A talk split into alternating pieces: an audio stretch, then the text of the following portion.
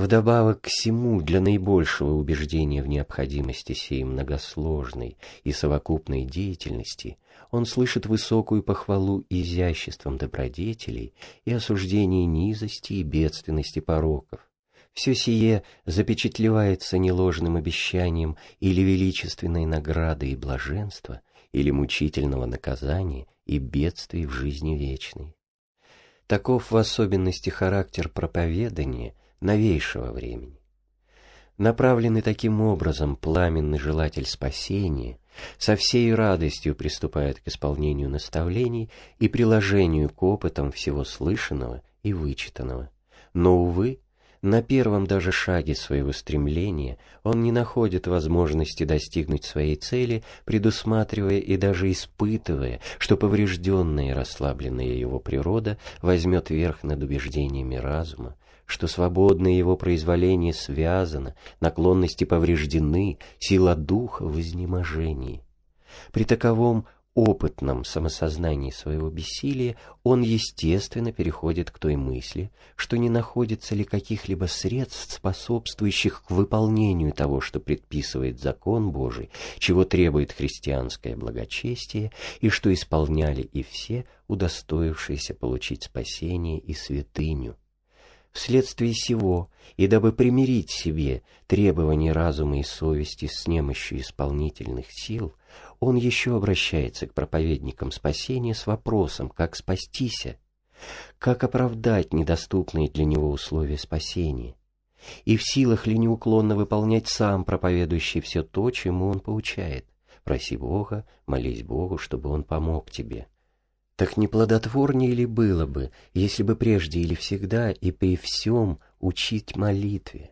как виновница исполнения всего, чего требует христианское благочестие и чем приобретается спасение, заключает вопрошавший и вместе с сим приступает к изучению молитвы, читает, размышляет, соображает учения, писавших по всему предмету. Правда, много находит в них светлых мыслей, глубоких познаний и сильных выражений. Иной прекрасно рассуждает о необходимости молитвы, другой о ее силе, благотворности, об обязанности молиться, о том, что для молитвы нужно усердие, внимание, теплота духа, чистота мысли, примирение с врагами, смирение, сокрушение и прочее, долженствующее быть при молитве. А что такое молитва в самой себе и как существенно молиться? Так как на сии, хотя и первейшие, и самонужнейшие вопросы весьма редко можно находить обстоятельные и общепонятные объяснения, то ревностный желатель молитвы опять остается под покровом тайны. Ему из общего чтения вкореняется в память хоть и благочестивая, но одна токма наружная сторона молитвы, и он придет к такому заключению или выводу, чтобы молиться, надо ходить в церковь, креститься, кланяться, становиться на колени, читать псалтирь, каноны, акафисты.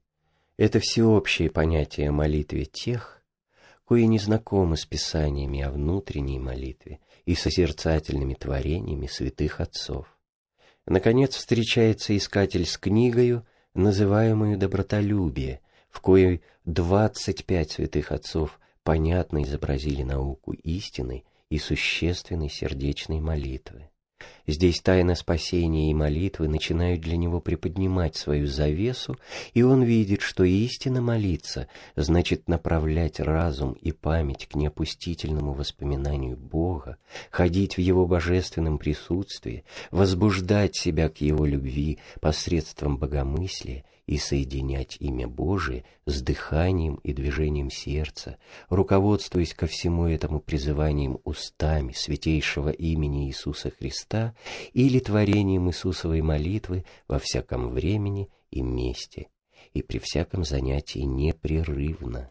Хотя сии светлые истины озарив познание искателя и открыв ему путь к изучению и достижению молитвы, и убедят его немедленно приступить к исполнению сих мудрых наставлений, однако же при опытах своих, действуя в периодических приемах, он не останется еще без затруднений, покуда опытный наставник не раскроет ему по той же книге добротолюбия во всей полноте тайны, что токмо частость или непрестанность молитвы, как бы она ни произносилась в начале, есть единственное мощное средство как совершенства внутренней молитвы, так и спасения души. Частость молитвы есть основание или фундамент, держащий на себе весь круг спасительной деятельности, как подтверждает сие и святой Симеон, новый богослов. Тот, говорит он, кто непрестанно молится, всем одном все доброе совокупил. Итак, дабы представить истину сего открытия во всей полноте, наставник развивает ее в ниже следующем образе. Для спасения души, во-первых, необходима истинная вера. Священное Писание говорит, без веры невозможно угодить и Богу, и же не имет веры, осужден будет.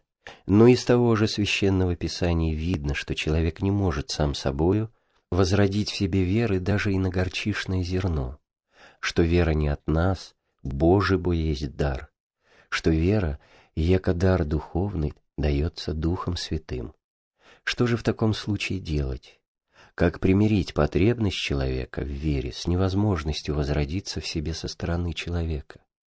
В оном же священном писании открыто для сего средства и показаны примеры. Просите, и дастся вам.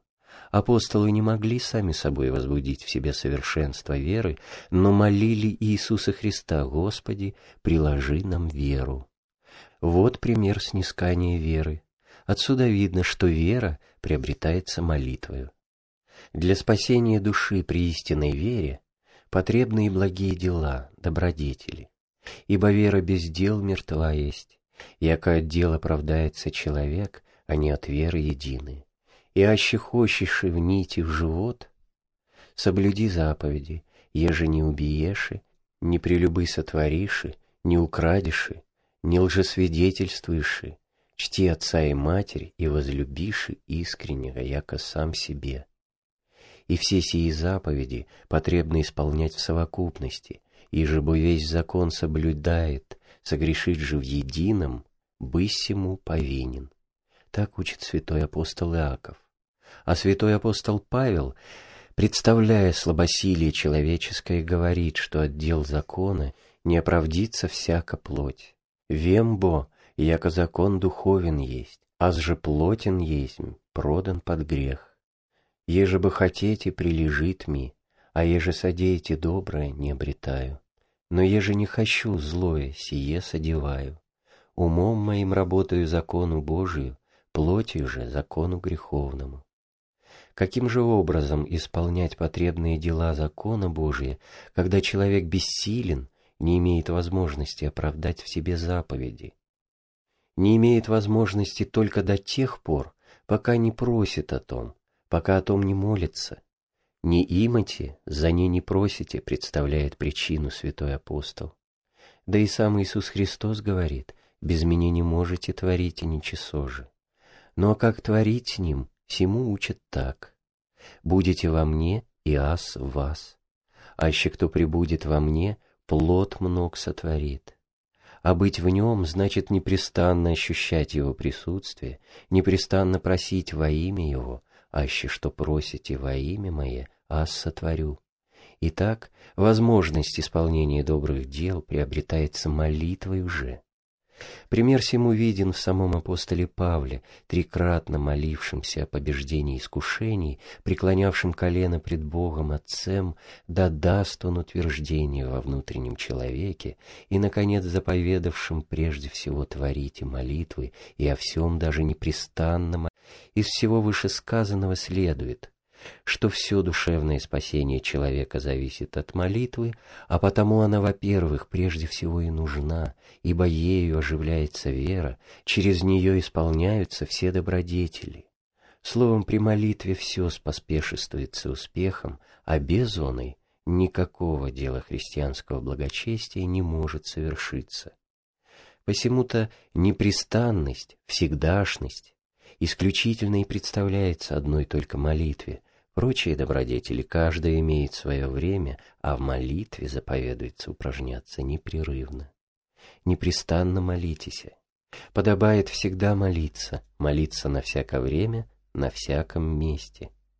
Истинная молитва требует своих условий. Она должна быть приносима с чистотою мыслей и сердца, с пламенным усердием, с твердым вниманием, с трепетным благоговением и с глубочайшим смирением. Но кто в добросовестном сознании не согласится, что он далек от вышепредставленных условий для истинной молитвы, что он отправляет молитву свою более по необходимости, более с принуждением себя, нежели по влечению, по наслаждению молитвой, по любви к молитве.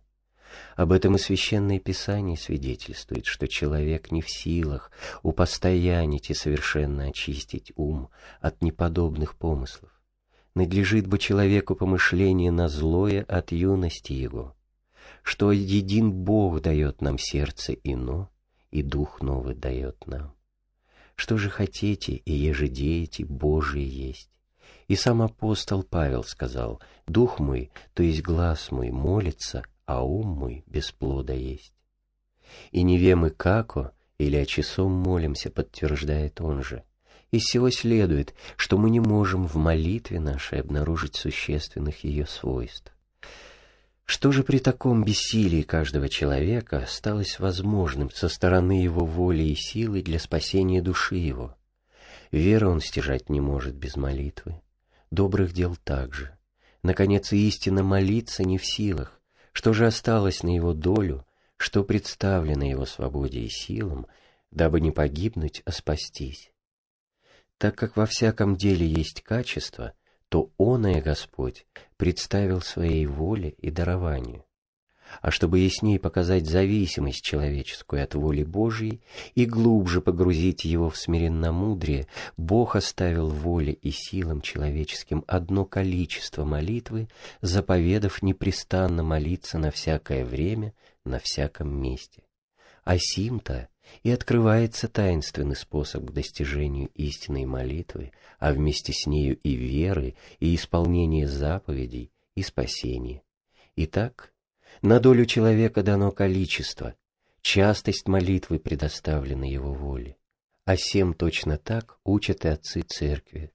Святой Макарий Великий говорит, молиться как-нибудь, но часто состоит в нашей воле, а молиться истинно есть дар благодати. Преподобный Исихий говорит, что частость молитвы приемлет навыкновение и обращается в натуру, что без частого призывания имени Иисуса Христа невозможно очистить сердце. Преподобный Калист и Игнатий советуют прежде всех подвигов и добродетелей начинать молитву во имя Иисуса Христа часто, беспрерывно, ибо частость и нечистую молитву возводит в чистоте. Блаженный Диадох утверждает, что если бы человек как можно чаще призывал имя Божие, то не впадал бы в согрешение. Как опытны, мудры и близки к сердцу сии практические наставления отцов. Они в опытной простоте проливают свет на способы и средства к совершенствованию души.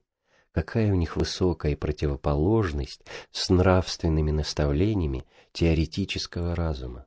Разум убеждает, делай то и то доброе, вооружись мужеством, употреби силу воли, убедись благими последствиями добродетели, например, очисти ум и сердце от суетных мечтаний, наполни место их поучительными размышлениями, делай добро и будешь уважаем и спокоен, живи так, как требует разум и совесть, но, увы, все это при всем усилии не достигает своей цели без частой молитвы, без привлечения ею помощи Божией.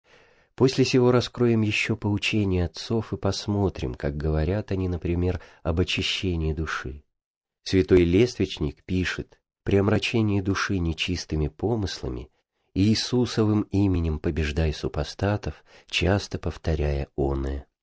Крепче и успешнее сего оружия не найдешь ни на небеси, ни на земли.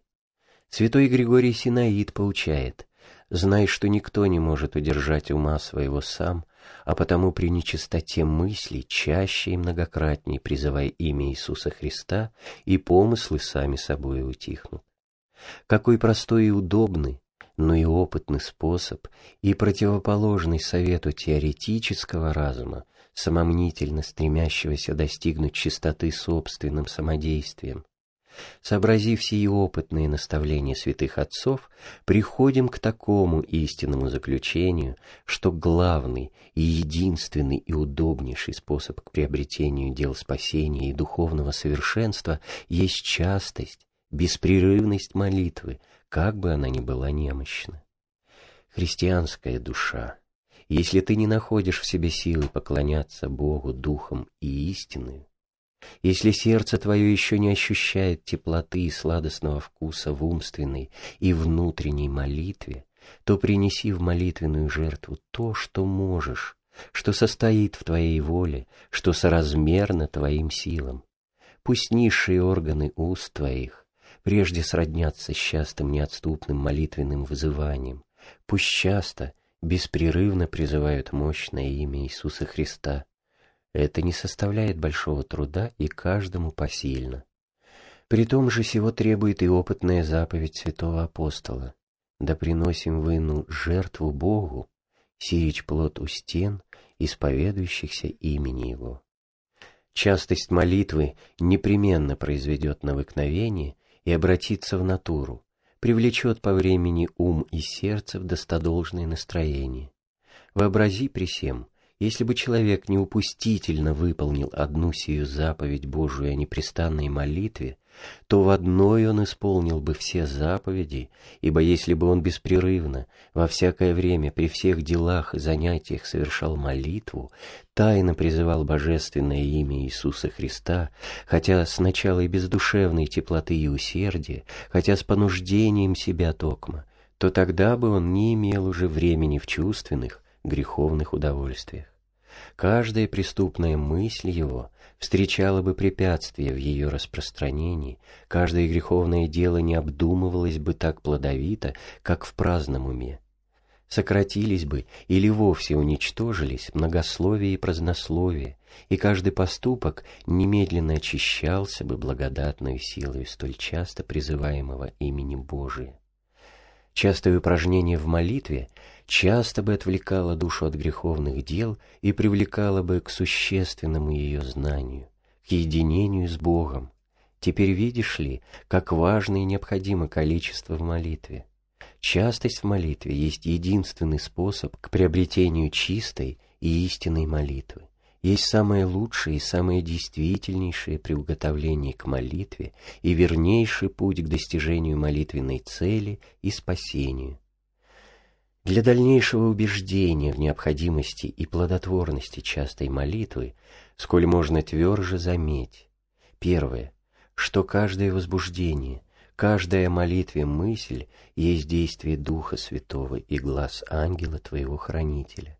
Второе, что имя Иисуса Христа, призываемое в молитве, содержит в себе самосущную и самодействующую благотворную силу, а потому, третье, не смущаясь ни чистотою или сухостью молитвы твоей, и с терпением ожидай плода от частого призывания имени Божия. Не слушай неопытного, несмысленного внушения суетного мира, будто бы одно, хотя и неотступное, но хладное взывание есть бесполезное многословие. Нет, сила имени Божия и частость призывания явят плод свой во время свое. Прекрасно рассуждает о сем один из духовных писателей. Знаю, говорит он, что для многих мнемодуховных, лжемудрых философов, ищущих везде ложного величия и благородных будто бы упражнений в очах разума и гордости, простое и устное и единичное, но частое упражнение в молитве представляется малозначащим или низким занятием или безделицей. Но обманываются они несчастные и забывают наставление Иисуса Христа, «Аще не будете, яко дети, не внидите в Царствие Божие». Они составляют для себя какую-то науку для моления на зыбких основаниях естественного разума. Потребно ли много учения и ума или знания, чтобы сказать чистосердечно «Иисусе, Сыне Божий, помилуй меня»? Не таковые ли частые молитвы восхвалял сам Божественный наш Учитель? Не сими краткословными, но частыми молитвами и спрашиваемы и производимы были чудотворения. Ах, христианская душа, бодрствуй и не умолкай в беспрестанных взываниях Господней молитвы. Хотя бы сей вопль твой происходил от сердца еще рассеянного и наполненного в половину миром, нужды нет. Надобно только его продолжать, не умолкать и не беспокойся. Он сам собою очистится от учащения. Не выпускай никогда из памяти, что иже в вас более есть того, иже в мире. Более бо есть Бог сердца вашего и весть вся, говорит апостол. Итак, после сих всех убеждений, что частость молитвы при всем слабосилии так мощна, безусловно доступна человеку и состоит в полной его воле, решись испытать, хотя один день на первый раз, провести в наблюдении за собою, за частостью твоей молитвы так, чтобы на молитвенное призывание имени Иисуса Христа употреблено было гораздо более времени в продолжении суток, нежели на другие занятия. И сие преимущество молитвы над делами житейскими во времени непременно докажет тебе, что сей день не потерян, а приобретен во спасении, что на весах правосудия Божия частая молитва перетягивает доску слабостей твоих и поступков и заглаживает грехи оного дня в памятной книге совести, поставляет тебя на степень праведности и дарует надежду получить освящение и в вечной жизни с рукописи автора, полученной отцом Амвросием из Доброго монастыря. Странник. От всей души моей благодарю вас, Отче Святый. Вы усладили чтением сим мою грешную душу. Господа ради, благословите мне переписать для себя этот списочек, а я в несколько часов спешу его. Все прочитанное так прекрасно и отрадно, и глупому моему уму понятно, и точнёхонько, как и в добротолюбии о сем рассуждают святые отцы. Вот, например, Иоанн Карпофийский в четвертой части «Добротолюбия» тоже говорит, что если ты не имеешь силы к воздержанию и к подвигам деятельным, то знай, что Господь молитвою хочет спасти тебя. А в вашей тетрадке как прекрасно и понятно все это распространено. Благодарю, во-первых, Бога, а потом и вас, что сподобился сие услышать. Второй странник — профессор. И я с большим вниманием и удовольствием прослушал лекцию вашу, достопочтеннейший батюшка. Все доводы по самой строгой логике верные, для меня замечательны. Но при всем кажется мне, что возможность непрестанной молитвы преимущественно обуславливает благоприятные к всему обстоятельства и совершенно спокойное уединение ибо согласен, что частая и непрестанная молитва есть мощный и единственный способ к приобретению благодатной помощи во всех делах благочестия и освящения души и доступный силам человека. Но сей способ может быть употребляем только тогда, когда человек пользуется возможностью уединения и спокойствия, в устранении от занятий, хлопот и развлечений он может часто или непрестанно молиться. Ему тогда предстоит одна токма борьба с ленностью или скукой от помыслов. Но если обязаны должностью, обязаны делами беспрерывными, необходимо находящийся в шумном обществе людей и усердно бы желал часто молиться, то не может всего выполнить по причине неизбежной рассеянности. Следовательно, единственный способ частого моления при условии токма благоприятствующих обстоятельств может быть не всеми употребляем и принадлежит не всем. Схимник.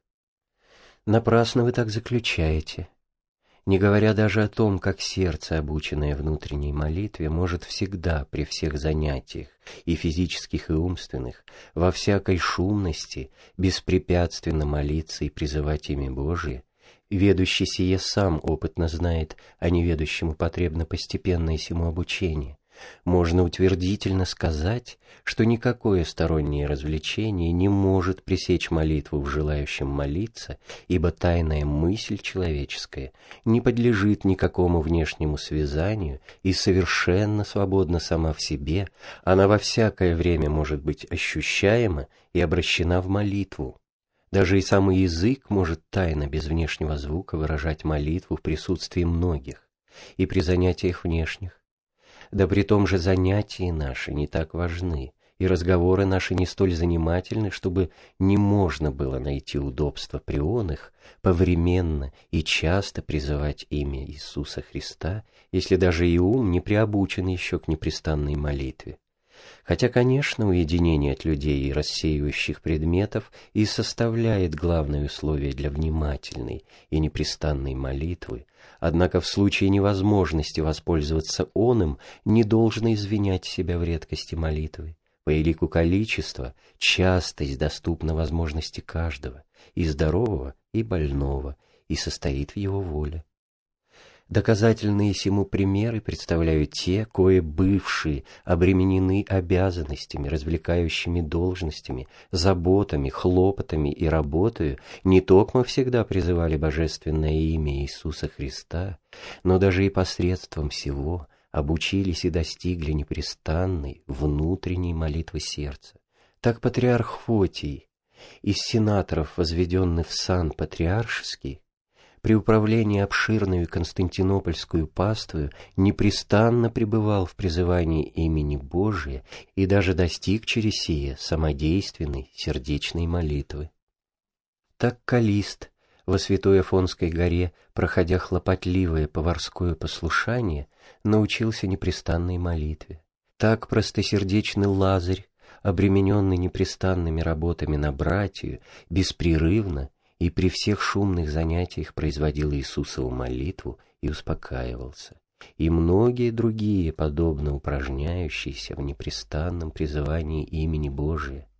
Если бы невозможно было молиться при отвлекающих занятиях или в обществе людей, то, конечно, не предписывалось бы невозможное.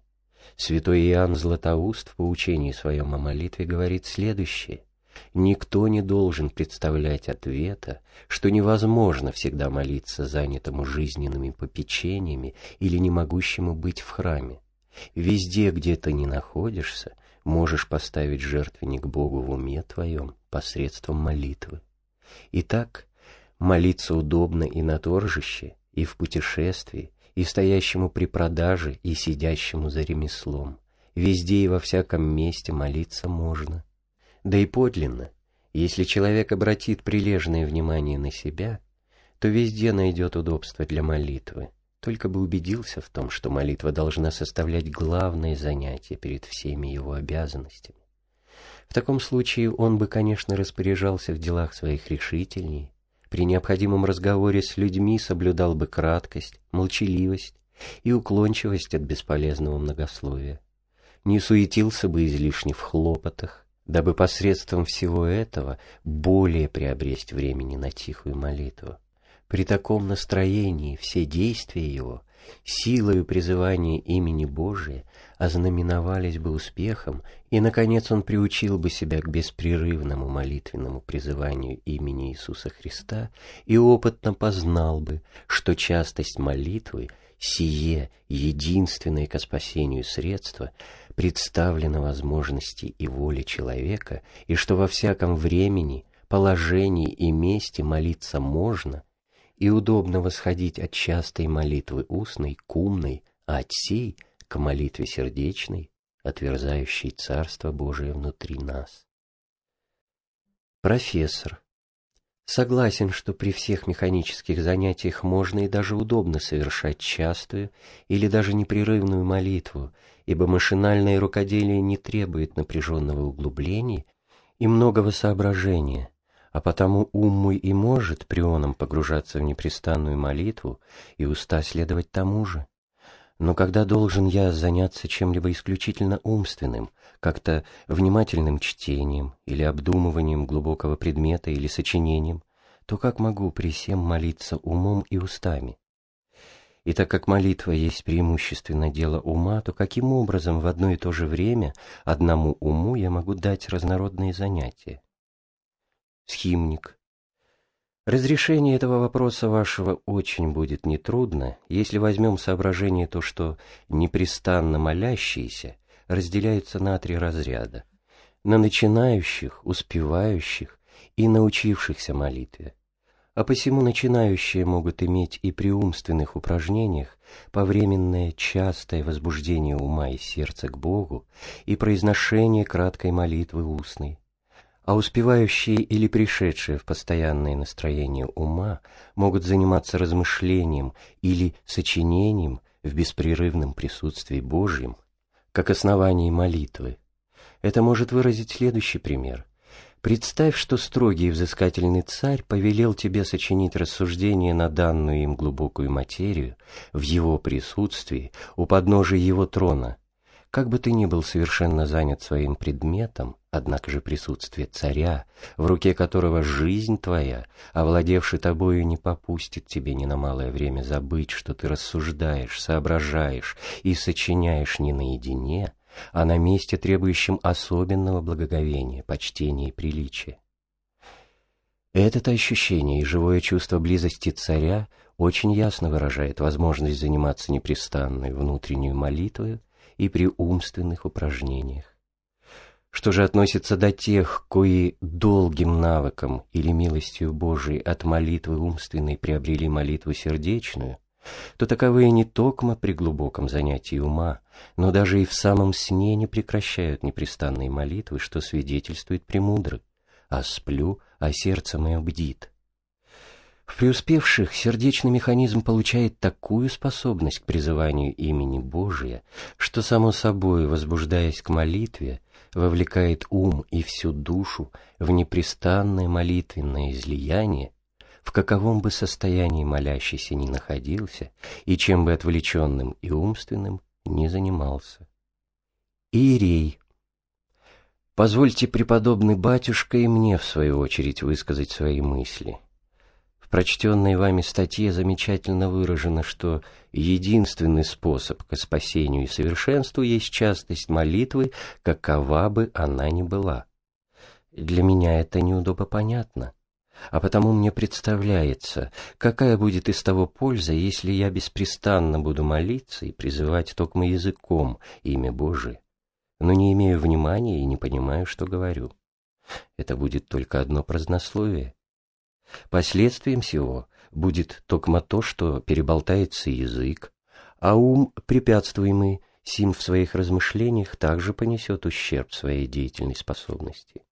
Бог требует не слов, а внимательного ума и очищенного сердца. Не лучше ли, хотя и изредка, или в установленное токмо время совершать хотя и краткую молитву, но со вниманием, усердием, с теплотою души и с достодолжным понятием, а иначе Хотя день и ночь произноси молитву, но не имея чистоты душевной и дел благочестия, то и тогда не приобретешь ничего спасительного. Но оставшись при одной наружной токмо болтовне и, наконец, утомившись и соскучившись, придешь к такому последствию, что совсем охладивший веру к молитве, вовсе бросишься и бесплодное упражнение. Далее бесполезность одного устного моления можно видеть и в обличениях, представленных священным писанием. Так, например, «Сии люди устами чтут мя, сердце же их далече отстоит от меня». «Не вся глаголями Господи, Господи, внидит в Царствие Небесное». «Хочу пять словес умом моим глаголоти, нежели тьмы словес языком» и прочее. Все это выражает бесплодность наружной невнимательной молитвы уст. Схимник Представленное вами заключение могло бы иметь некоторое основание, если бы не соединена была с советом устной молитвы непрестанность или всегдашность. Если бы молитва во имя Иисуса Христа не имела самодействующей силы и не приобреталась бы внимание и усердие, коной вследствие постепенности при упражнении молитвенном. Но так как здесь дело идет о частости, долговременности и непрестанности молитвы, хотя бы он и сопровождалась вначале невнимательностью и сухостью, то сим и разрушаются выведенные вами неправильные заключения. Разберем это подробнее. Один духовный писатель, убеждая в величайшей пользе и плодотворности частой молитвы, выражаемой единообразными словами, напоследок говорит – Хотя многие ложнопросвещенные почитают бесполезным и даже мелочным сие устное и частое творение одной и той же молитвы, называя оное машинальным и бессмысленным занятием простых людей, но, к несчастью, они не знают той тайны, которая впоследствии открывается сим машинальным упражнением, не знают того, как устный, но частый вопль сей нечувствительно соделывается истинным воплем сердца, углубляется во внутренность, становится приятнейшим, делается как бы естественным для души, просвещает ее, питает и ведет к соединению с Богом. Мне кажется, эти прорицатели подобны тем маленьким ребяткам, коих вздумали научить азбуке и чтению. Соскучив сим мучением, они закричали однажды — не во сто ли раз лучше идти нам ловить рыбу, как это делают наши отцы, чем проводить день в беспрестанном повторении АБВ или царапать бумагу птичьим пером. Польза и просвещение чтением, которое должна была произойти для них от скучного сего затверживания букв, была для них тайна. Подобно составляет тайну сокровенную и простое, но частое призывание имени Божия для тех, кои не имеют познания и убеждения в последовательной величайшей пользе оного. Они, измеряя дело веры, силою своего неопытного и недальновидного разума, забывают о сем, что человек состоит из тела и души. Для чего, например, желая очистить душу, ты прежде очищаешь тело, налагаешь на себя пост, лишаешь тела свое питательной и раздражающей пищи, Конечно, для того, чтобы оно не препятствовало, или лучше сказать, способствовало чистоте души и просвещению разума. Чтобы беспрестанное ощущение алчбы телесной напоминало тебе о решимости твоей искать усовершенствования внутреннего и занятия богоугодного, так удобно тобою забываемого. И ты опытно ощущаешь, что через внешний пост твоего тела ты приобретаешь внутреннее утончение разума, спокойствие сердца, орудие к укрощению страстей и напоминание о духовном упражнении. Итак, ты посредством наружной материи получаешь внутреннюю духовную пользу и пособие. Тоже понимая и о устной, непрестанной частой молитве, которая долговременностью своей развивает внутреннюю молитву сердца, располагает и способствует к умственному соединению с Богом, напрасно воображают, что частостью перебиваем язык и, соскучив сухой непонятливостью, должно будет вовсе оставить сие бесполезное наружное молитвенное упражнение. Нет. Опыт показывает здесь совсем противное. Практические делатели непрестанной молитвы уверяют, что бывает так, решившийся непрестанно призывать имя Иисуса Христа, или что тоже беспрерывно изрекать Иисусову молитву, конечно, вначале испытывает труд и борется с ленностью, но чем дальше и больше всем упражняется, тем нечувствительнее роднится сим занятием так, что впоследствии уста и язык его получает таковую самодвижность, что уже без помощи усилия сами собою неудержимо движется и без глаза изрекают молитву. А вместе с сим так настраивается механизм гортанных мускулов, что молящийся начинает чувствовать, что творение молитвы составляет всегдашнюю существенную его принадлежность и даже при каждом оставлении ее ощущает, как чего-то в нем недостает. А сие-то и бывает оснований тому, что и ум сам собою начинает склоняться и прислушиваться к всему непроизвольному действию уст, будучи возбуждаем сим ко вниманию, которое и бывает, наконец, источником сладости сердечной и истинной молитвы. Вот истинное и благодетельное последствие непрестанной или частой устной молитвы, совсем противоположное заключению неопытных и не понимающих всего дела.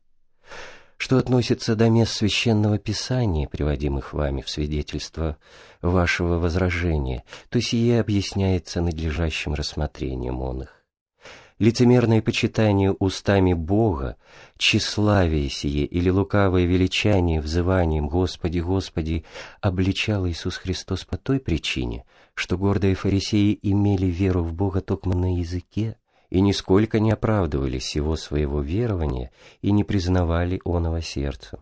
Это к ним и сказано, и относится к чтению молитвы, о которой прямо и положительно или определенно заповедал Иисус Христос так «подобает всегда молитесь и не стужайте», то есть не унывать. Подобно сему и апостол Павел отдает преимущество пяти слов, сказанных понятно, нежели множество слов, произнесенных или без смысла, или на незнакомом языке в церкви, разумея сие об общественном поучении, а не о молитве, собственно, о которой утвердительно говорит так, «Хощу дотворят христиане молитву на всяком месте». Вообще советует, непрестанно молитесь. Теперь видите ли, как частая молитва, при всей даже простоте, плодотворна. И какого строгого соображения требует правильное понимание священного писания. Странник. Истинно так, честнейший батюшка. Я многих видал, которые просто, без всякого просветительного наставления, и не зная, что есть внимание, сами собою, устно творя беспрестанную Иисусову молитву, достигали того, что уста и язык их не могли удержаться от изречения молитвы, которая впоследствии так их усладила и просветила, что из слабых и нерадивых сделала подвижниками и поборниками добродетели. Схимник. Да, молитва как бы перерождает человека, сила ее столь могущественна, что ничто — Никакая сила страсти против нее устоять не может. Если благоугодно будет, то на прощание я прочту вам, братья, коротенькую, но любопытную статейку, которую я захватил с собой. Все с благоговейным удовольствием послушаем.